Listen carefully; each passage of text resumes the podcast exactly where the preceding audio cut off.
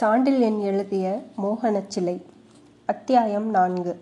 அடைத்த கதவு அதிகாரக்குரல் பத்து வீரர்களின் கத்தி முனைகள் தடவி நின்றதை கடுகளவும் லட்சியம் செய்யாமல் அவர்கள் கண்ணெதிரிலேயே மிதமிஞ்சிய துணிவுடன் தன்னை அணைத்து அள்ளி எடுத்து புரவி மீது இருத்தி தூக்கி சென்று விட்டவனும் காட்டின் மற்றொரு பகுதியில் ஏதுமே நடக்காதது போல் தன்னுடன் சர்வ சகஜமாக உரையாடி காவலர் அரவம் கேட்டபோது இரண்டாம் முறையும் தன்னை குழந்தை போல் எடுத்து தோள் மீது போட்டுக்கொண்டு அடவிக்குள் சென்று விட்டவனும் முடிவில் தனது புறவியையே கொடுத்து ரத்தின கொல்லன் வீட்டிற்கு போகும்படி பணிந்தவனுமான அந்த வாலிப முருடனை பாராட்டி இதயகுமாரன் நட்பு கிடைத்தது உன் அதிர்ஷ்டம் என்று அந்த புது மனிதர் சொன்னதையும் அதை ரத்தின கொல்லனான அச்சுதன் உண்மை என்று ஆமோதித்ததையும் கண்ட அரசகுமாரியின் இதயத்தில் பலவித எண்ணங்கள் எழுந்து உலாவின.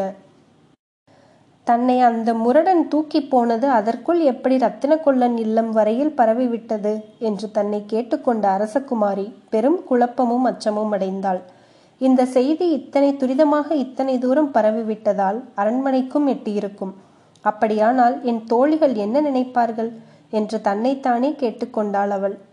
இப்படி அந்த வாலிபன் செய்கையால் இத்தனை அவப்பெயர் தனக்கு உண்டாகி இருக்கும் போது அவனை மீண்டும் சிறை செய்ய தான் ஏன் நேராக அரண்மனை சென்று உத்தரவு பிறப்பிக்கவில்லை என்றும்? என்ன காரணத்தால் முன்பின் தெரியாத அவன் உத்தரவுப்படி ரத்தனக்கொள்ளன் கொல்லன் இல்லத்திற்கு வரவேண்டும் என்றும் கேள்விகளை எழுப்பிக் கொண்ட அரசகுமாரி அவற்றுக்கு விடை காணாமல் தவித்தாள். இத்தனையும் போதாதென்று யாரோ ஒரு புது மனிதர் தன்னை அரசகுமாரி என்று வரவேற்றது மட்டுமின்றி அந்த வாலிபன் பெயர் இதயகுமாரன் என்று அறிமுகப்படுத்தியதையும் எண்ணி பார்த்து அத்தனை நேரம் உரையாடி கொண்டிருந்தும் அவர் பெயரை நான் ஏன் கேட்கவில்லை? என்று கேட்டுக்கொண்ட அந்த ஏந்திழை அவன் பெயரை கேட்டதும் தன் மனதில் சீற்றத்திற்கு பதில் இன்பம் உலாவுவதை எண்ணி என்ன கேவலம் இது? என்று தன்னையும் வெறுத்தும் கொண்டாள். சீற்றம் குழப்பம் வெறுப்பு ஆகிய இத்தனை உணர்ச்சிகளும் இதயத்தை கலக்கியும் கூட அவற்றை எல்லாம் மறைத்து எழுந்து இதயகுமாரன் குழந்தை முகம் அவன் மனதில். அதன் காரணமாக அவள் இதழ்களில் அரும்பிய இளம் நகையை அடுத்து இதயகுமாரன் என்ன அழகான பெயர் என்று அவள் இதயம் முணுமுணுக்கவே செய்தது. அடுத்த வினாடி பெயர் எதுவானால் என்ன? செய்ததெல்லாம் சுத்த அயோக்கியத்தனம் என்று அவள் இதயத்தில் ஊடுருவி இன்ப உணர்ச்சியை உதறிவிட முயன்றாலும் அது முடியவில்லை. அந்த அயோக்கியத்தனம் தனக்கு வேண்டியிருந்தது போன்ற ஒரு பிரம்மை அவள் சித்தத்தில் ஏற்படவே செய்தது. அதனால் விரிந்தது மகிழ்ச்சி அவள் மதி மதிவதனத்தில். அரசகுமாரி சிந்தனை வசப்பட்டு நின்றதையும் கடைசியில் மகிழ்ச்சியின் சாயை அவள் முகத்தில் படர்ந்ததையும் அந்த புது மனிதர் மட்டுமின்றி ரத்தின கொல்லனும் கவனித்ததால் இருவர் முகத்திலும் அதுவரை காணப்பட்ட கவலை குறிமறைந்தது. ஆகவே மீண்டும் ரத்தின கொல்லன் பேசத் தொடங்கி இதயகுமாரனிடம் நீங்கள் காட்டும் நட்பு வீண் போகாத அரசகுமாரி என்று கூறினார். இதை கேட்ட அரசகுமாரியின் முகத்திலிருந்து மகிழ்ச்சி மறைந்தது. இதயத்தில் எழுந்த கௌரவம் ஏற்கனவே தலை காட்டிய இன்பத்தை மறைத்தது. விழிகள் அக்னியை கக்கின. சொற்களின் பொருளை உணர்ந்து பேசுங்கள் கொள்ளரே என்ற சொற்கள் தனலென உதிர்த்தன அவள் அதரங்களில். ரத்தன உடனடியாக அவள் சீற்றத்தை தணிக்க முயலவில்லை. அர்த்தமில்லாமல் தமது அறையை சுற்றிலும் பார்வையோட ஓடவிட்டார். அந்த அறை அவரது பட்டறையாயினும் ஏதோ பெரும் அரசர்கள் அந்தரங்க அறை போல மிக விலாசமாகவும் பெரும் வேலைப்பாடுகள் அமைந்ததாகவும் இருந்தது. அச்சுதர் அமர்ந்து வேலை செய்ய அரை நடுவில் போடப்பட்டிருந்த பட்டுப்பாயே சித்திர களஞ்சியமாக காட்சியளித்தது. அந்த பாயின் சுற்று முகப்பில் நுண்ணிய பட்டு போன்ற வண்ணக்கூரைகளால் பின்னப்பட்டிருந்த மலர் திணு திணுசுகளும் பாயின் நட்ட நடுவிலிருந்து செந்தாமரை சித்திரமும் அந்த செந்தாமரை இதழ் முகப்புகளில் தெரிந்த பலவகை அப்சர மங்கையர் முகங்களும் அந்த பாயின் விலையை நிர்ணயிப்பது எளிதல்ல என்பதை எடுத்துக்காட்டின.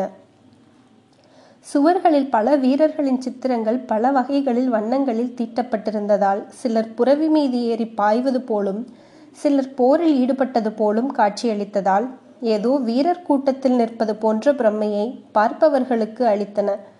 அந்த வீரர்களோடு சில வீர பெண்மணிகளும் புறவி ஏறி வாழ்வீசும் சித்திரங்களும் கலந்திருந்ததால் வீர மான்களின் தனிச்சொத்தல்ல என்று சித்திரம் தீட்டியவனின் கைவண்ணமும் மனவண்ணமும் நிரூபித்தன. அந்த சித்திரங்களின் இடையில் கட்டியிருந்த வாட்களின் கைப்பிடிகள் எப்படியெல்லாம் இருக்கலாம் என்பதை விளக்க ஒவ்வொரு பிடியிலும் ரத்தினங்கள் புலி போலும் சிங்கம் போலும் யாழி போலும் புதைக்கப்பட்டிருந்ததால் சித்திரப்பிடிகள் நிஜப்பிடிகள் போல காட்சியளித்தன. பலமுறை தமது அரைச்சுவர்களை அச்சுதன் பார்த்திருந்தால் அன்று அனாவசியமாக அவர் அவற்றை கவனிப்பதாக அரசகுமாரிக்கு தோன்றியதால் அந்த அறையின் மகிமை தமிழ்நாடு அறியும் அச்சுதரே. அதை நீரே திரும்பி திரும்பி பார்த்து மகிழ வேண்டாம் என்று சீறினாள் அரசகுமாரி. அச்சுதனின் கவனத்தை தன் மீது திருப்பி. அச்சுதன் மெல்ல தனது விழிகளை சித்திரங்களிலிருந்து மீட்டு சித்திர பாவையென நின்றிருந்த அரசகுமாரி மீது நிலைக்க விட்டார். அது மட்டும் என்னால் முடியவில்லை அரசகுமாரி என்று சொன்னார் நிதானமாக. எது? அரசகுமாரி உஷ்ணத்துடன் கேட்டாள். இந்த சித்திரங்களை ரசிக்காதிருப்பது என்றார் அச்சுதன். தினம் பார்த்து கொண்டிருக்கும் சித்திரங்கள் தானே இவை என்று அரசகுமாரி இகழ்ச்சியுடன் வினவினாள். ரத்தன கொள்ளரின் விழிகள் அவளை உற்று நோக்கின. அரசகுமாரி தாங்களும் தான் தினம் அரங்கனை தரிசிக்கிறீர்கள் என்று அவர் உதடுகள் முணுமுணுத்தன. அதனால் அரசகுமாரியின் கேள்வியில் இகழ்ச்சி இருந்தது. அழுக்காது பார்க்கக்கூடியவை உலகத்தில் பல இருக்கின்றன என்றார் அச்சுதன். அது தெய்வ சந்நிதானம் கோவில் என்று விளக்கினாள் அரசகுமாரி. இதுவும் தெய்வீக கலை அரசகுமாரி அதனால்தான் சிற்பத்தையும் சித்திரத்தையும் பெரியோர்கள் கோவில்களில் இணைத்திருக்கிறார்கள். அந்த சிற்பங்களையும் சித்திரங்களையும் ஒருமுறை பார்த்து நாம் திருப்தி அடைவதில்லை.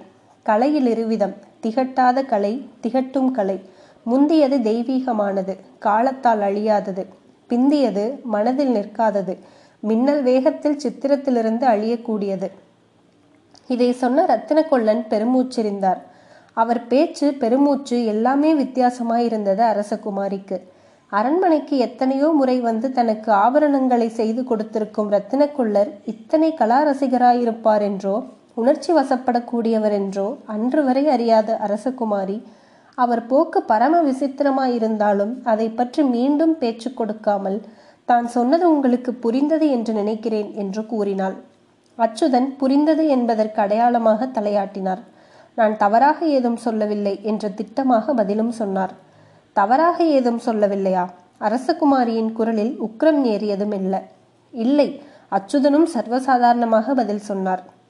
இந்த புதிய வாலிபனிடம் நான் நட்பு காட்டியதாக கூறினீர்கள் என்றாள் அரசகுமாரி.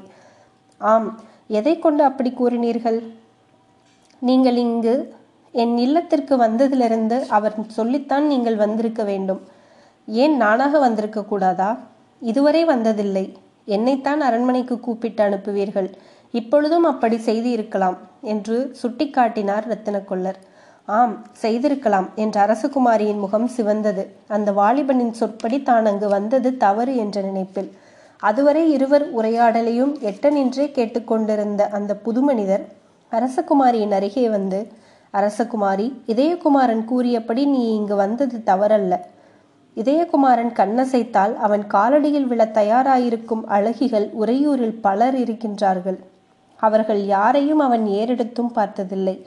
நீ அவனை எதிர்பாராத விதமாக சந்தித்திராவிட்டால் இத்தனை திடீர் நிகழ்ச்சிகள் ஏற்பட்டிருக்க மாட்டா. உங்கள் இருவரையும் விதி வேண்டுமென்றே சந்திக்க விட்டிருக்கிறது என்று மிக மெதுவாக கூறினார்.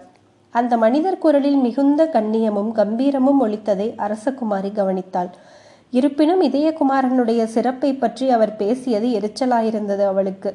ஆகவே சொன்னால் எதற்கும் விதி மீது பழியை போடுவது நமக்கு வழக்கமாகிவிட்டது என்று. இதை சொல்லி அவரை ஏறெடுத்தும் நோக்கினாள். மிக விசால முகத்தில் ஈட்டிக்கண்கள் இரண்டு பளபளத்தன. அவரின் பார்வையில் அளவிட முடியாத அறிவு அதிகாரத் தோரணை இரண்டும் இருந்ததையும் இவற்றுக்கிடையே ஒரு கனவு சாயை ஓடியதையும் கவனித்தாள் அரசகுமாரி. நல்ல உயர்ந்த சரீரம் தொடையைத் தொடும் நீண்ட கைகள் உறுதியாக தரையில் நின்ற கால்கள் இவை அவர் சாதாரண மனிதரல்லவென்பதை எடுத்துக்காட்டின. இடையில் வாழ்க்கச்சையாயிருந்தாலும் அதில் வாளில்லாததை கவனித்தாள் அவள். அவள் தன்னை அளவெடுப்பதைக் கண்ட அந்த மனிதர் மிக பொறுமையுடனும் சில வினாடிகள் நின்ற வண்ணம் ஏதும் பேசாமல் இருந்தார். அரசகுமாரியின் ஆராய்ச்சி முடிந்துவிட்டதென்பதை உணர்ந்தும் பேச முற்பட்டு அரசகுமாரி நீ எதற்காக போனாய் காட்டிற்குள்? அதுவும் அவனிருந்த இடத்திற்கு என்று வினவினாள். அவர் கேள்வி அரசகுமாரிக்கு பெரு வியப்பாயிருந்தது இருப்பினும் வியப்பை அடக்கிக் கொண்டு பதில் சொன்னாள். இன்று தை வெள்ளிக்கிழமை என்று. அதனால் என்ன? என்று வினவினார் அவர் மறுபடியும். இந்த வஞ்சிமா நகரின் அரசர்கள் பரம்பரையாக வணங்கும் புற்று அங்குதான் இருக்கிறது என்றாள் அரசகுமாரி. அதனால் புற்றுக்கு பால் தெளித்து நாகபூஜை செய்ய சென்றாய் என்று வினவினார் அந்த மனிதர். ஆம் நான் கொண்டு போன பூஜை தட்டு பால் செம்பு இரண்டும் புற்றுக்கு எட்ட இடத்தில் இருந்த மரத்தடியில் இப்போதும் இருக்கும் என்றாள் அரசகுமாரி.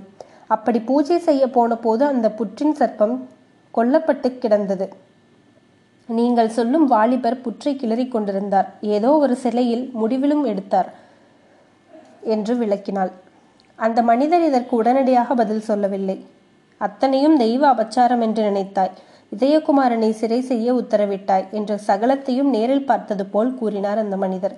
அரசகுமாரியின் வியப்பு உச்சநிலையை அடைந்தது. மீதியும் உங்களுக்கு தெரியுமா? என்று வினவினால் வியப்பு குறைந்த வியப்பு குரலில் ஒழிக்க மீதியை ஊகிப்பது கஷ்டமல்ல.